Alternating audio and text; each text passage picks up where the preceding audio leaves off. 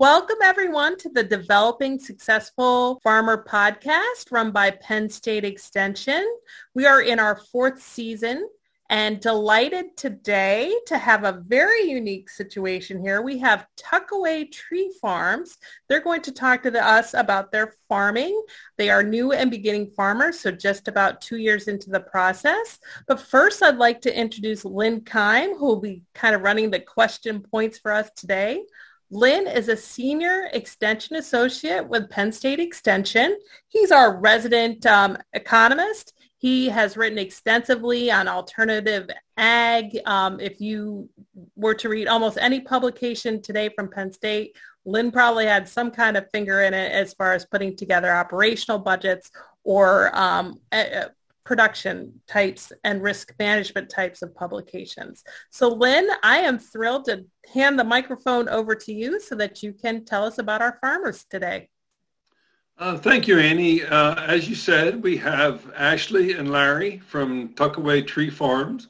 So if Ashley and Larry, if you would not mind introducing yourselves, yourselves, and for starters, just please tell us a bit about your operation, uh, where where you're located. Um, I understand you did not get started in traditional way. This farm was not passed down to you. So tell us what your your motivation was or how you got started into this farm. Sure. So to get started, we are mainly a choose and cut Christmas tree farm. We're located in McAlevys Fort, Pennsylvania. We're about halfway between Huntingdon and State College.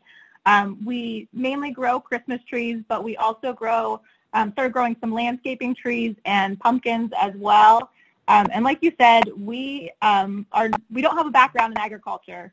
We um, we actually fell in love with the property first, and and that's really what led us to be Christmas tree farmers. Um, we we stumbled across this property when we were looking at wedding venues. We got married about a mile as the crow flies from our from our farm, and we just fell in love with it. And we kept talking about it at family holiday dinners and found out that my grandfather knew the owner of the property and he was interested in selling it.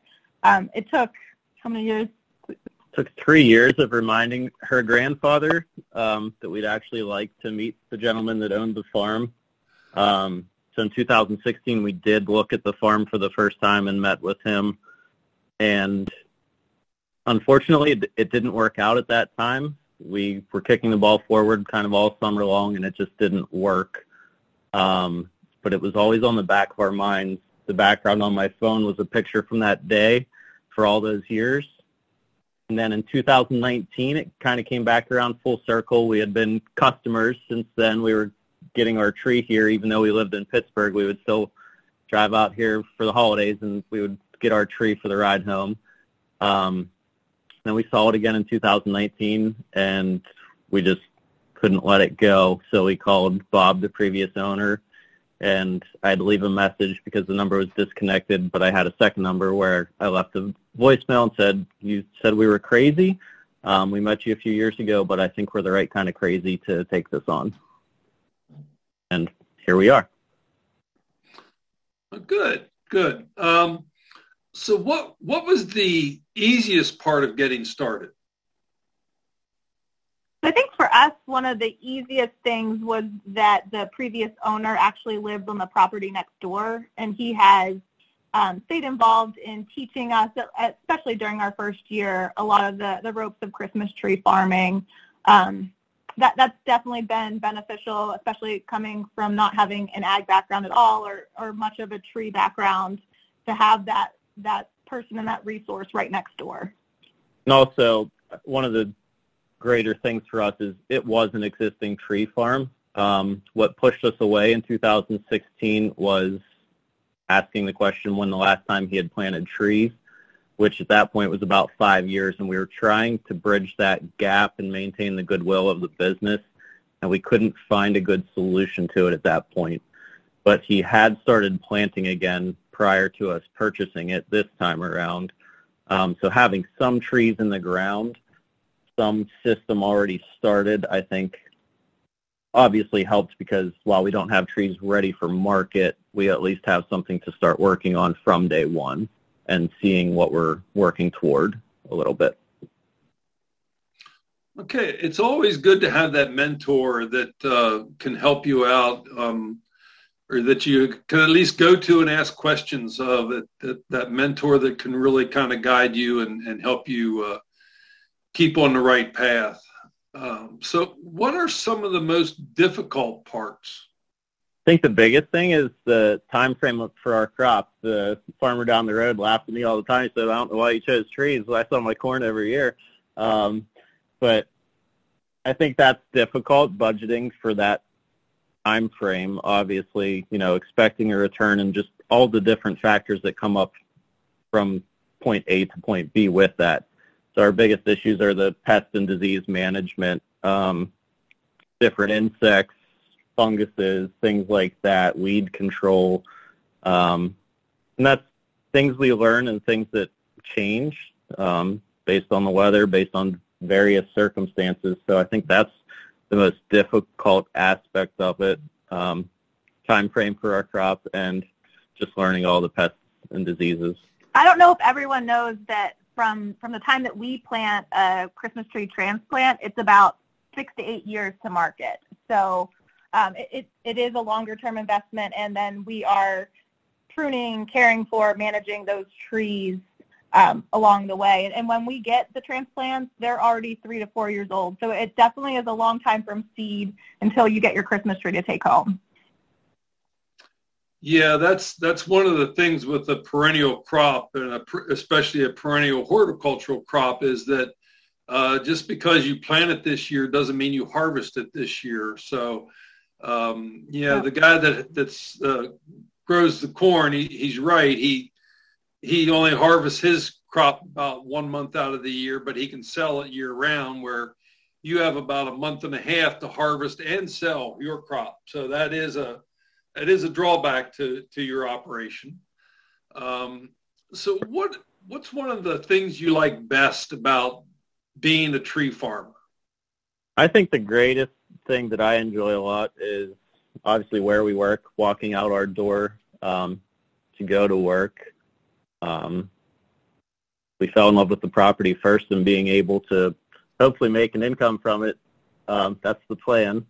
Um, is pretty special to us, and I like the different hats that I wear throughout the day. No day is the same.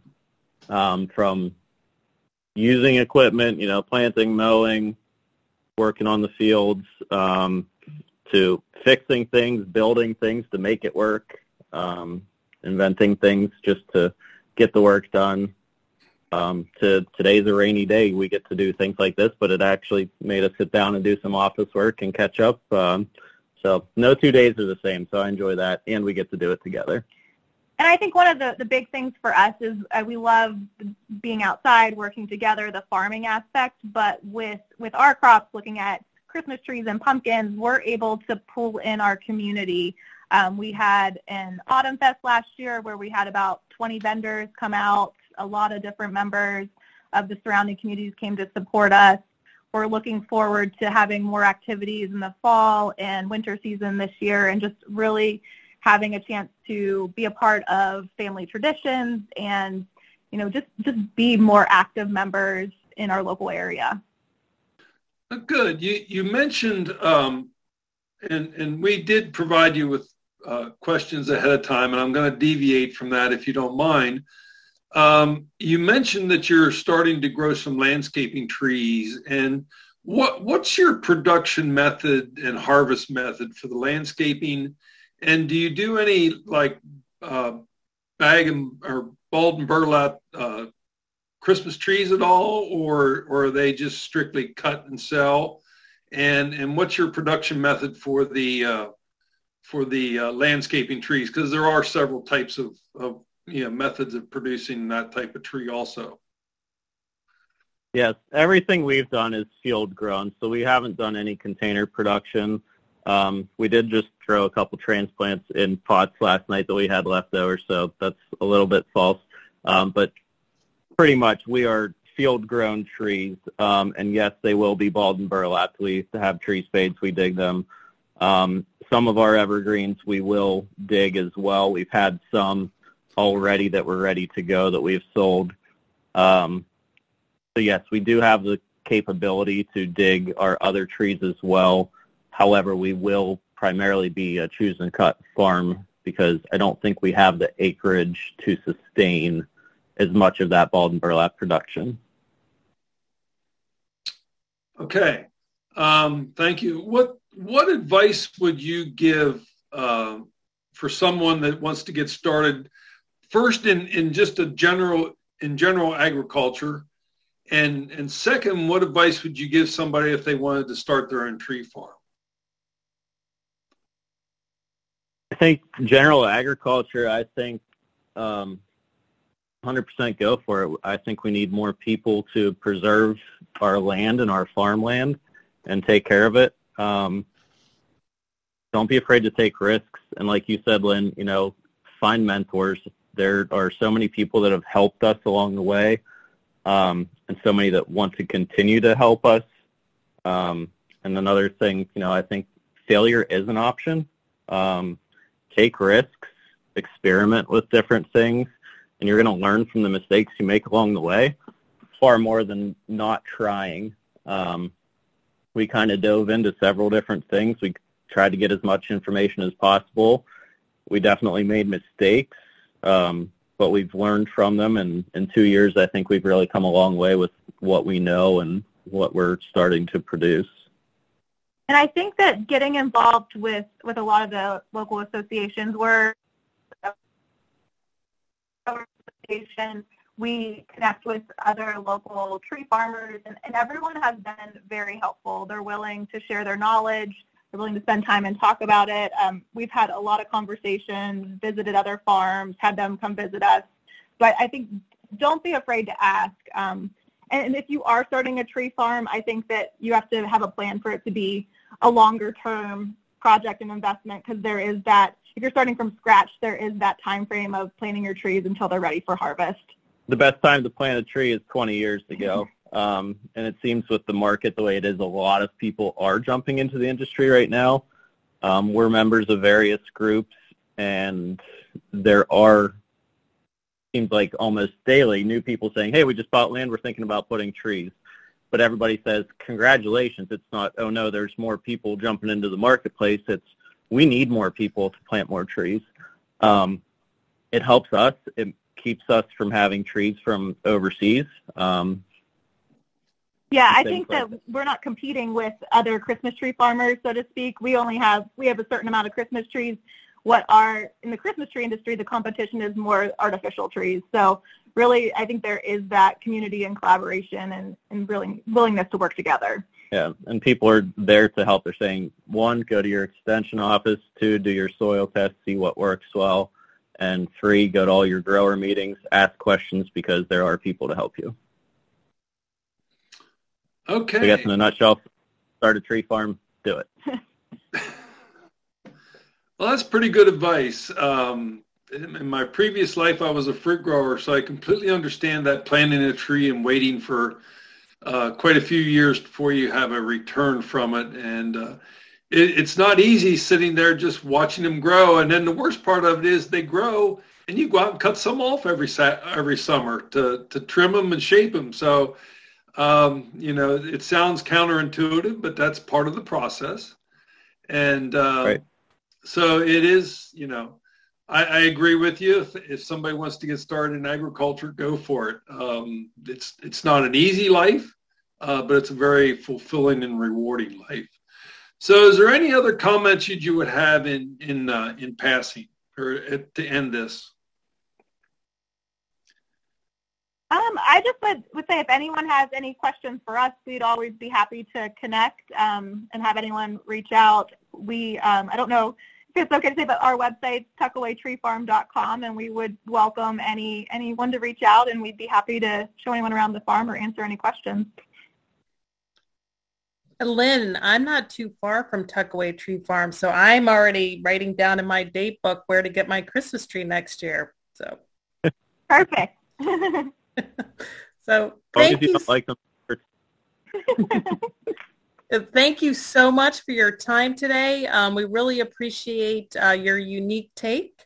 Um, we would love to see more people like you get started in farming. And I don't know about you, Lynn, but I, th- I just feel good about this operation, and I think you're going to do really well.